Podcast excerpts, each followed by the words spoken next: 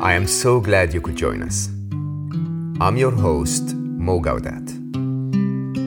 This podcast is nothing more than a conversation between two good friends sharing inspiring life stories and perhaps some nuggets of wisdom along the way. This is your invitation to slow down with us. Welcome to Slo Mo.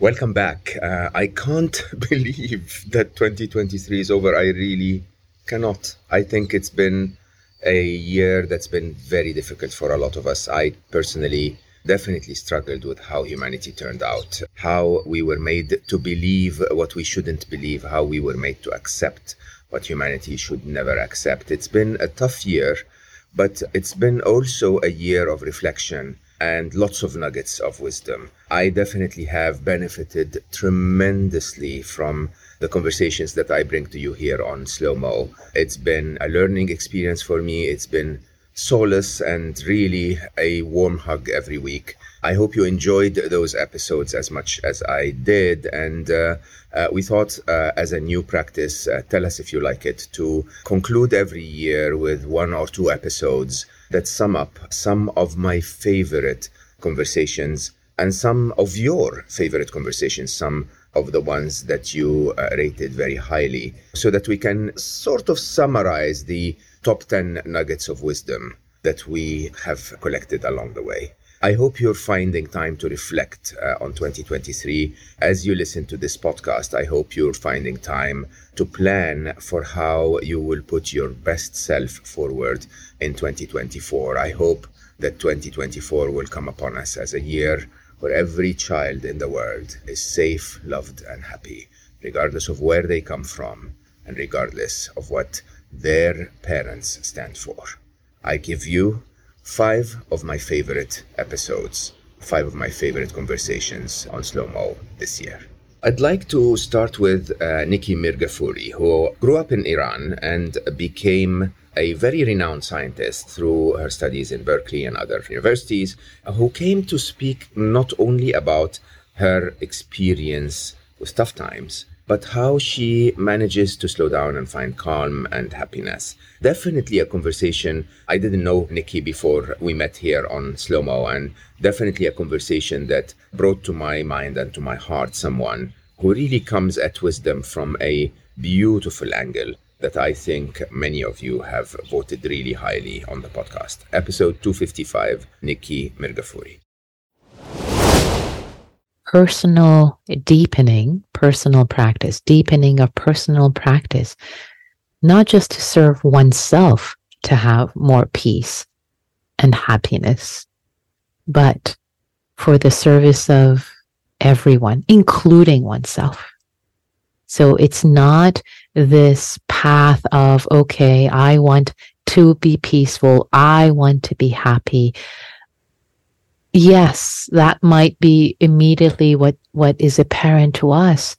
But as we walk the path, as we really explore ways to calm the mind, to face our challenges, to face our, the habitual patterns of the mind, or as the Buddha said, greed, hatred, and confusion and greed being wanting more and more and more and more and more. It's not just money, but wanting more and more and more, never being satisfied hatred, pushing away, not liking others, people who don't believe in what we believe, they disagree with us, that other person we have challenges with, my coworker, just hatred, push, seeing, seeing all these patterns, and then confusion. The confusion or delusion, as is translated, is the root of all suffering because we don't see any better. We don't see not just with our eyes and with our head, but with our hearts. We don't see.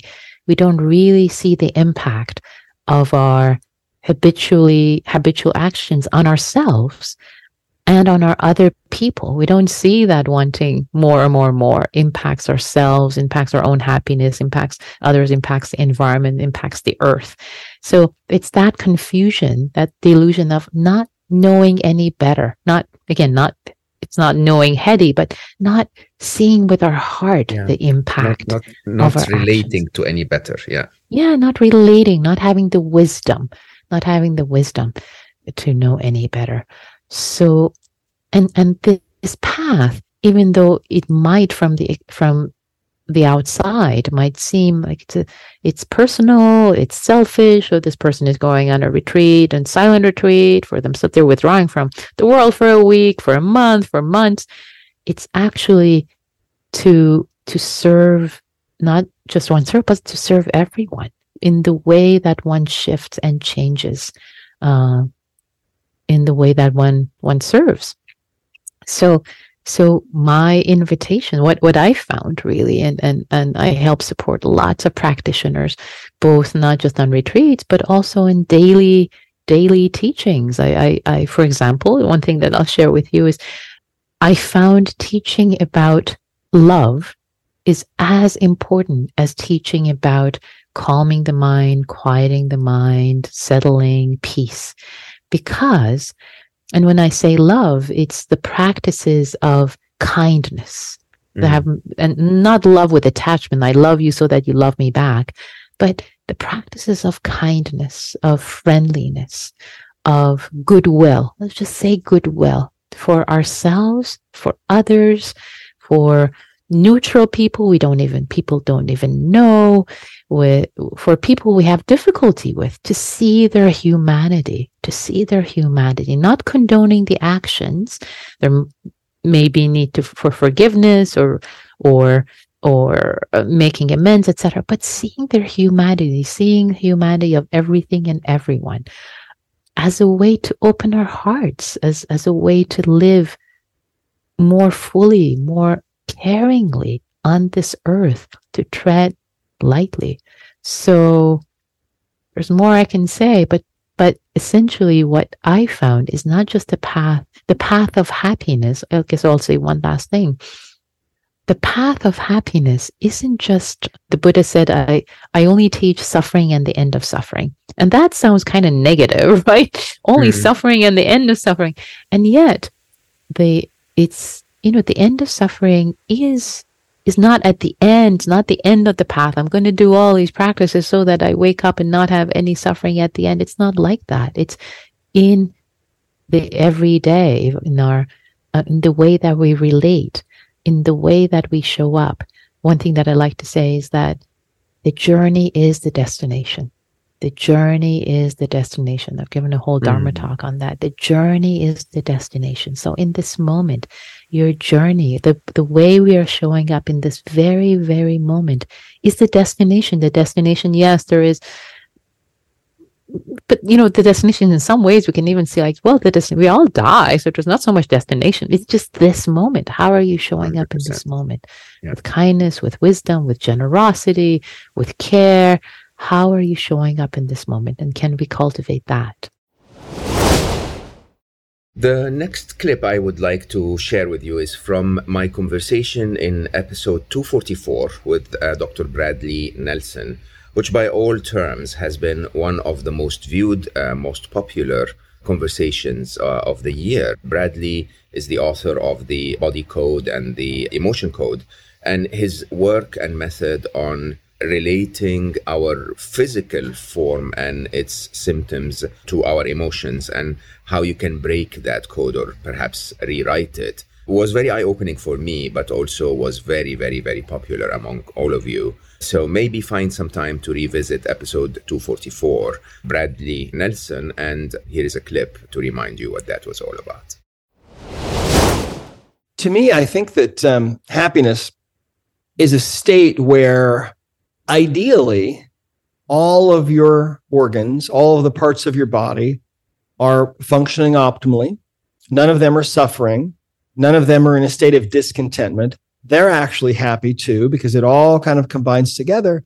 And to me, being happy means uh, finding your purpose and living that purpose uh, in your life and um, and aligning yourself with the energy that created everything and being in a state i would say of of flow as much as you can be i think that uh, there are a lot of aspects to it you know in the in the emotion code book in the very last chapter we talk about what you can do to stop yourself from creating new trapped emotions, Yeah. from picking up more emotional baggage. And it, and it goes along with this. You know, one of the things we talk about in the book is, is the idea of forgiveness. I believe that in order for you to really truly be happy and be at peace, you have to forgive people. You have to forgive the people that have hurt you. And maybe most importantly, you need to forgive yourself. Because, um, you know, and I quote uh, Lewis Smedes, who, who said that um, forgiveness is like setting the prisoner free, only to find out that the prisoner was you, right? Absolutely. Yeah. So, you know, human nature is such that we we withhold forgiveness in an attempt to get even with whoever hurt us, but in reality, it's only blocking our own progress and stopping us from being happy, right? Yeah. From being at peace. So that's one thing. Um, there are some other ideas too. I think that I think that gratitude is probably our most unutilized superpower. Gratitude is so so so powerful. And they've done many studies that have shown that that if you're in a state of of total gratitude i mean your blood chemistry changes all kinds of things shift for you. And you know gratitude is something that we can learn to have.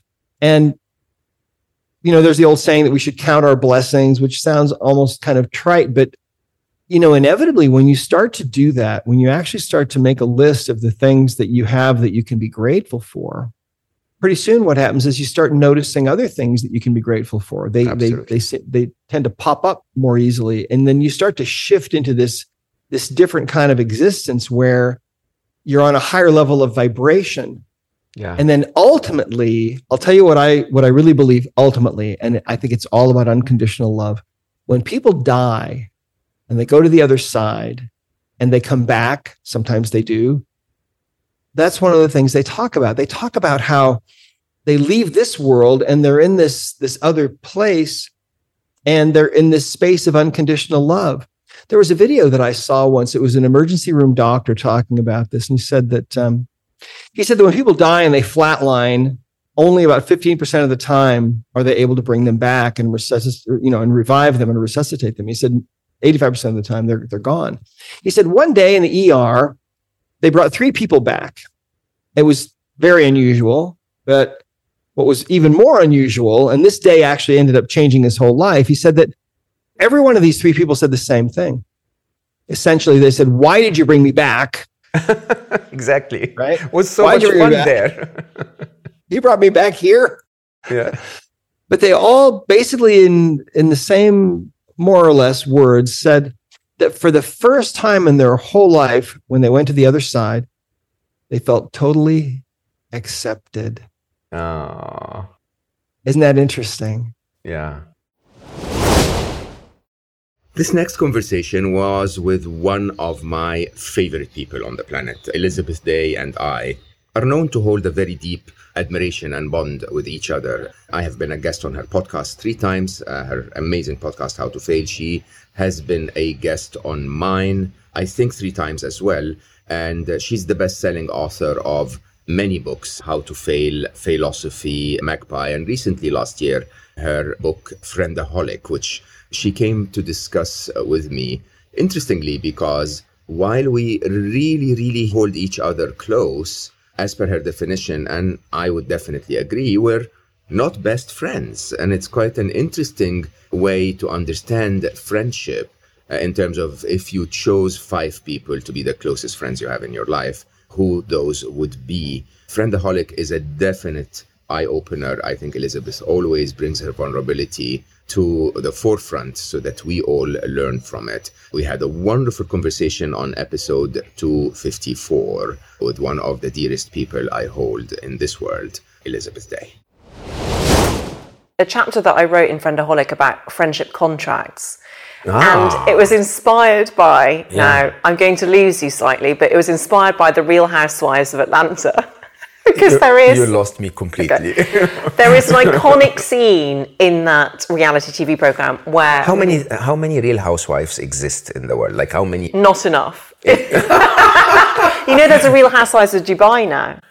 Oh, I would hate to watch that. I don't think you would, Mo. I think you have a perception of what those shows are that is not grounded in the reality, which is the endless fasc- fascination that we both have for human interaction. Elizabeth, Yes. you're my dear, lovely friend. Let's not go there. You can have your cars, and I'll have my Real Housewives. Okay, this is these are our passions that there will be no overlap. Elizabeth. Mm-hmm. Some Real Housewives have great cars. Anyway, Okay, can we just please not br- bring this up? Okay, so you you, Yes. you were inspired. But by- I was inspired because there was a scene in that where the cast, one castmate, Cynthia Bailey, made her then best You even friend. know her name. NeNe Leakes, yes. Oh my God. She made her sign a friendship contract because there had been so much misunderstanding between them. And it was tongue in cheek, but she made NeNe sign it. And it made me think, do you know what? That's a great idea. I'm not suggesting that everyone goes out and prints out a contract in 12 point Times New Roman, but I think it's a good idea to think about what might be on that contract hmm. when and what might be on your friendship CV. What do you have to offer as a friend? Being really honest with yourself and very realistic about how much you already have in your diary and what commitments you already have to other people. What do you have to offer as a friend? And what are you looking for in a friendship? So, my friendship CV might say, I don't have a lot of time to offer, but I love a voice note. And when I see you, I promise that we'll hit relational depth very quickly. I don't need a, a new best friend, I've already got one of those. And the contract might say, I don't expect anything of you other than to think well of me, for that to be your starting point. And um, what else? Like cats. That's not even on, there because I mean, I think that would be the only thing on my contract. But it's actually a good idea to imagine what that might be because we need to have an understanding of how we show up and what kind of friendship we need and have space for in our lives. This is brilliant. It's, it's, it's brilliant first and foremost is because we get to think about it. Even if we don't sign it with others. Exactly. Right? If, if you know what it is that you have in your friendship contract, you can spot the anomalies when they show up and Yes. say, no, that's not part of my friendship contract. Exactly. Yeah. Exactly. And then you feel less guilt about potentially leading with love and drawing a friendship to a close because it's gone against your friendship contract. And by the way, when we talk about boundaries, it can sound very clinical, especially in this context. But I also think that there are ways of instituting non-verbal boundaries where you don't need to explain absolutely everything. There are ways of having verbal boundaries where we express our feelings with love. And there are also ways in which we can have porous boundaries in that we redirect our energy. So we concentrate on the good thing that person is offering and we take our energy away from the negative.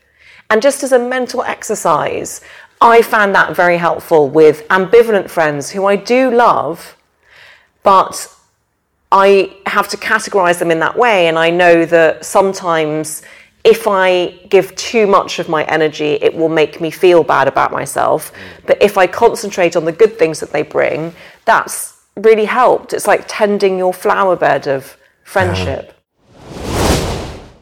And then there was this incredible uh, conversation about love and romance. I did, of course, many of you would know, a very long series on love and romance in the last eight or nine weeks of 2023 and defining love and romance as one of the biggest reasons for unhappiness in our modern world. Really, loneliness is on top of those reasons. And one of my early guests was the amazing, amazing, incredible human being, relationship expert Matthew Hussey. Matthew and I met in London. He had his wonderful fiancée at the time, Audrey, in the room. I had my ex girlfriend, really dear to my heart, Shelley Lewis, in the room. And then we ended up having a mature dudes conversation about love and romance. Matthew brings so much wisdom, so much kindness, a no nonsense approach to the topic of love and romance. We became really good friends after. I wish him all the happiness always. Episode 262, Matthew Hussey. that paradox of choice exists in in every aspect of life from where we want to live to what we want to do Correct. for work to who our friends are eh, and and you're right my answer to that would be that so much of happiness lies in stepping outside of the mimetic culture of like, what am I being told is good to do or right for me versus what do I actually enjoy based on my kind of DNA? But, but how, do, how do I know that if I haven't tried? Well, and then and to that extent, I don't think it is easy for a 22 year old. To know what they want, which is why you shouldn't, if you're serious, date a 22 year old. you know what I mean? But that, Something about 22s with you. no, but that, I, I believe that because it's, they don't know what they, Absolutely. what, they haven't cycled through And those I, I, I know experiences yet. 55 year olds who don't. I mean, the question really is how do I know if I don't like Fifty Shades of Grey if I haven't tried Fifty Shades of Grey? And have I tried Vicky Cristina Barcelona? And how have I tried Eat, Pray, Love? And have I tried, you know, there are endless, endless, endless stories sold to us as romance. And, you know, in the back of your mind, you're sort of like, yeah, I love that steady long term relationship, but at the same time, I want all of those others at least once in my life. Yes, but I think that we are able to kind of have enough of something to go. That was fun, but it didn't work. Yeah. Or you know, it it was oh my god, it was so exciting, but it left me feeling horrible afterwards. Or it got old. Or you know, there, I think there are certain things you don't.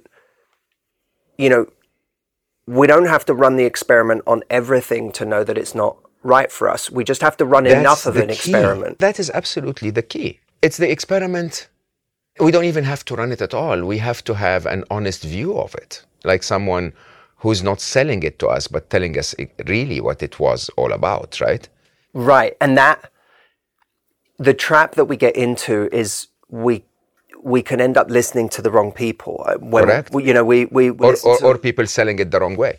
selling it the wrong way. You know, look, if you listen to I'm not a I'm not someone who's like some giant proponent of everyone should get married, but you know, you'll get married or not get married depending on who you listen to. Hmm. If you listen to your 55 year old guy friend who has sworn off of ever getting married and is dating as many people as possible and whatever, of course you're not going to get a great advertisement for marriage. You know, he's defending his position. He's defending the position he's taken. Um, the same is true of your married friends who want to defend the position they've had of being 20 years in a stale marriage, but they're still going and they're like, you should get married. And it, Yeah, yeah. you're like, well, yeah, but I don't want to be like you. It's, It's like amazing. It's amazing. amazing to be like me. It's really, really, I love it. yeah, I think that it's worth it's worth first getting advice from people who you trust. At the very least, you trust that they've found something that's really working for them. Yeah, I, th- I, th- I think that again, you know, I'm going to say mathematics. I think I think that the answer is to remove layers first, right? Is to tell yourself, I'm not in Monaco. I'm not driving in Monaco. I'm not going to take myself there. I'm in Cannes. I'm going to look at the parties in Cannes. And by the way, you know, if the party is in open air, it's one that matches me. And if it's not, then I'm gonna not, right? And I call it the seasons. Basically, is to tell yourself it's okay to not know what I want or to have what I want at this season of my life different than others. But once you know what you want, that's the only layer you stay in. Yeah, because you know yourself, you get to know yourself well enough. And by the way, the part, you know, it, it doesn't take you going to too many different countries to realize that the parties aren't that different. They're- They're exactly the same. You know, okay, now I'm on a beach in Thailand and everyone's getting wasted. Okay, now I'm at Coachella and everyone's getting wasted. It's still they're still drinking the same booze. There's Yeah. still human beings Yeah, and, one, doing and, what and once, on- once everyone's wasted, they don't remember where they are anyway. So. Correct. Yeah, exactly. Exactly. there, there's not. We can't. You know that you don't need to run the experiment a thousand times. To you. In fact, I think that one of the joys of travel is that the more you travel, the more you realize you find the same people everywhere you go. Correct. You know, and and I don't think you need to try every kind of person in the world to know that to some extent you'll find the same people mm. everywhere you go. And the big point I was going to make is that at a certain point you when you're experiencing things and i think people should experience things i think people should they should try enough to know whether something works or doesn't a friend of mine tanya rad a, a radio show host in the us she said something recently in an interview i did with her that she had listened to a lot of women around her that you know she's living in la people are dating a lot a lot of her friends are hooking up a lot. And she was kind of being told, like, you know, do what men do. Go sow your oats. Go do your thing. Like if if men do it, you can do it. You should do it. You sh-. and she kept going out there and realizing that when she slept with someone outside of the context of a relationship. And by the way, I have no. I, I I'm not puritanical about that. I don't care mm. whether someone sleep as long as you're safe and don't put yourself in a situation that could harm you. If you want to sleep with someone in five minutes, go for it. It doesn't. I don't have a dog in that fight. Mm-hmm. But for her, she realized I feel horrible mm. every time I do this. Mm. It- I'm around people who keep telling me, like, this is fun. We're in our 20s. We're sleeping around. We're doing this. For her, it wasn't fun. She was mm. doing it. She, was, she wasn't righteously saying, I'll never do that. She was trying it. And it wasn't working for her. It, it, it didn't feel good. And tuning into that part of ourselves, I think, is the most important thing we can do. Because for her, she then said, Well, you know what? I'm going to have a commi- commitment in my love life to say, unless it's actually in the context of a relationship, I don't want to go there with someone. Yeah, people are different. People are different, but you you have to connect with what actually makes you happy. I- you know, if I just connect with with everyone in Los Angeles who's building giant businesses, I would think that the way to happiness is to build the biggest business possible. Yeah. And I don't think that's going to make me happy. I don't think that's where happiness lies for me. It's never, it hasn't lied there for me so far. Every time I get to a new level, it doesn't change how happy I am. So, so paying attention to that, and that that does require some self trust. And I think that's what a lot of people don't have in their lives is is trusting what feels good for me instead of blindly following what someone else has laid out as a formula for a happy life, whether it's marriage or whether it's staying single forever or whether it's being in an open relationship or you, you, you know, it's know thyself. What's actually right for you? And finally, for today, there is episode 249, which includes one of my favorite conversations ever on this podcast. I met Deepak Chopra in a speaking engagement, and we thought, okay, maybe we're both here. Let's record a quick chat for all of you. Deepak started talking, and I was blown away. I just literally, you listen to the entire episode. I said very little, honestly. I was just blown away by his approach to life consciousness and objective reality and what reality really, really is. Deepak needs no introduction. His approach to alternative medicine and his countless best selling books have really, really left a mark on our world today. Episode 249, if you have not heard it, you absolutely should listen to it or watch it on YouTube. Here is a little bit of it to remind you of that depth of that incredible conversation. Deepak Chopra. all of science and all of our progress just went the wrong way.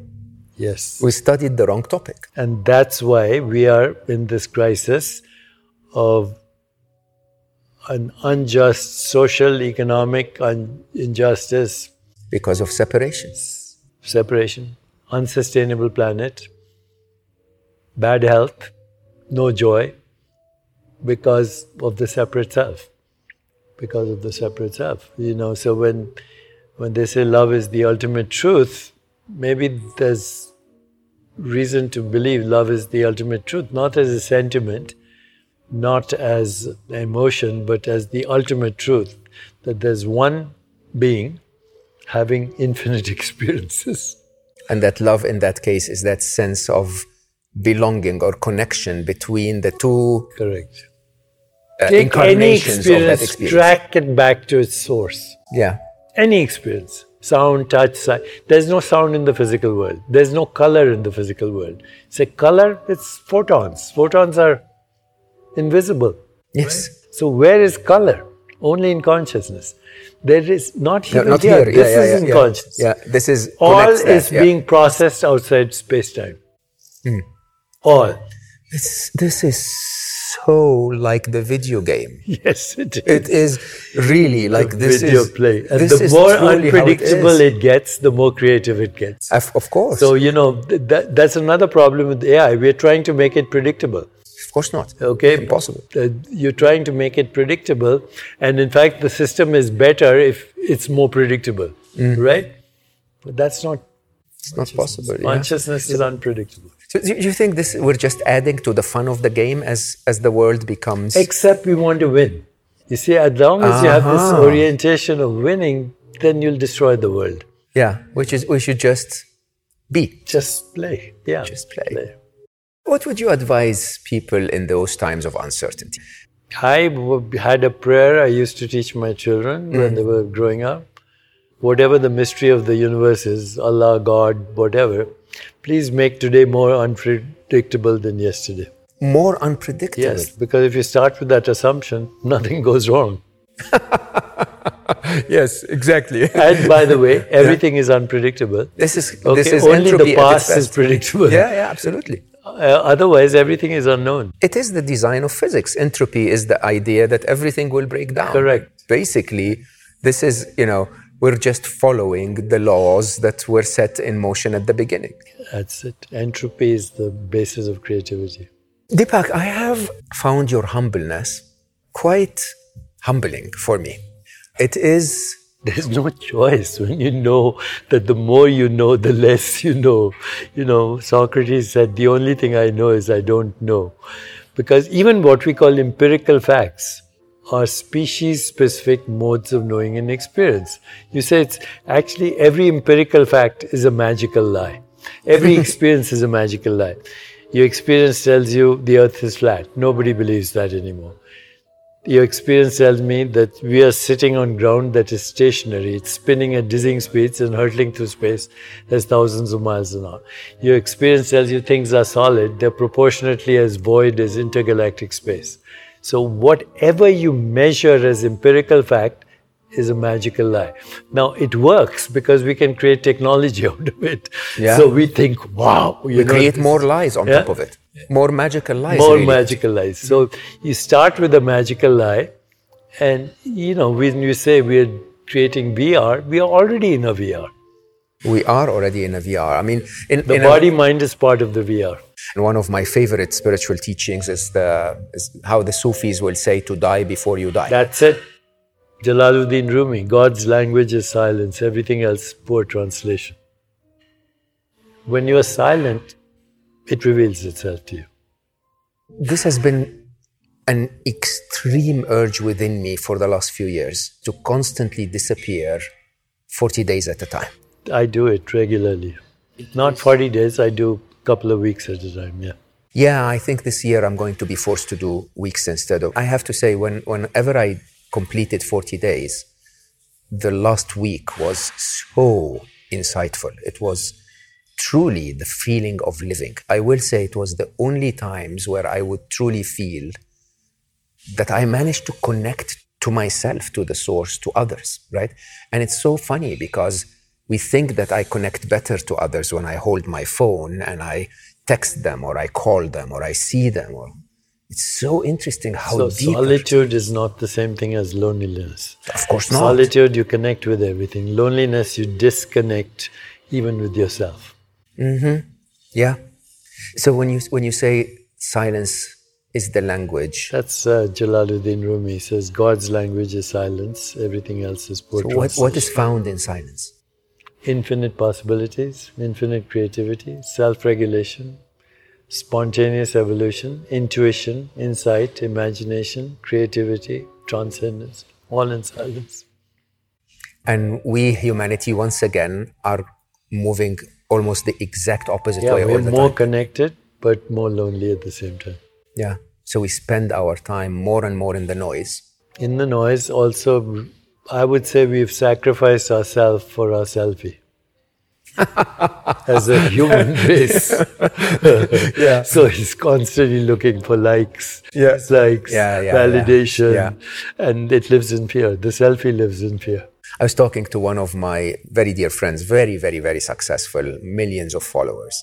And we were discussing again about artificial intelligence and how we have become slaves to the machine. So we're not actually looking for the likes of humans. We're not looking for humans to say, I like what you said. We're looking for the algorithm to favor us enough. In fact, people buy those algorithms, Yes. right? It's crazy. And, and somehow, no more do we actually value that human connection that someone actually looked at something I said and said, Yeah, that's nice. Thank you, Mo. We're more interested in how many of them in an aggregate have somehow said like so that the number on the algorithm looks good. Such a disconnection from the reality of who we are. Yeah, we're, Yeah. we are fictional characters in a collective dreamscape. I would talk to you forever. Like, if you allow me, I would hmm. literally shadow you just to listen to you speak. But I find that my favorite podcasts, I normally finish quicker because I think our listeners need to go and listen back to it. Yes, I agree. So, if I were to ask my teacher to give me one advice, You have a choice either resist or flow. That's it. Resistance is this matter, flow is the vast expanse of consciousness in which every experience is a ripple. It comes, it goes, but only that infinite, spaceless, timeless, boundless, irreducible, fundamental, incomprehensible mystery remains. So I would say you can't solve the mystery, but you can surrender to the mystery. I forever am grateful that you exist. I am truly and honestly, you don't speak to my mind, even though you do. You don't speak to my heart, even though you so deeply resonate. But somehow being in your presence So you're very kind. makes me feel that oneness. That though clearly we're at different stages, there is such a unity between you and everyone I have seen you around. Well, there's a memory of that unity, okay? No child is ever surprised that they exist. They just see this world, they're They go like, wondrous, yeah, I know this. and then here it is. So, you know, if you're not perpetually surprised by your existence, then it's not worth it. yes, the awe Your- is the, your- is the that you exist should be a perpetual surprise. You know, there's no explanation. Who Yeah. said Mo should be here or Deepak should be here? But here we are.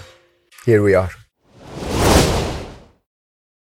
Thank you so much for listening to this episode, but for all the time that you have given me in 2023. It's been a tough year. I hope that I and my guests have managed to bring a bit of wisdom, a bit of calm and peace, and a little bit of a slow time for you through the year. I use this time of the year to reflect and sit back and think about what happened in the year before, what's going to happen, hopefully, and what I wish to see happening next year. I wish all of you all the happiness. I wish you a lot of calm and peace. And I hope that through this time, you too can find a little bit of time to slow down and reflect. I love you all for listening, and I will see you next time.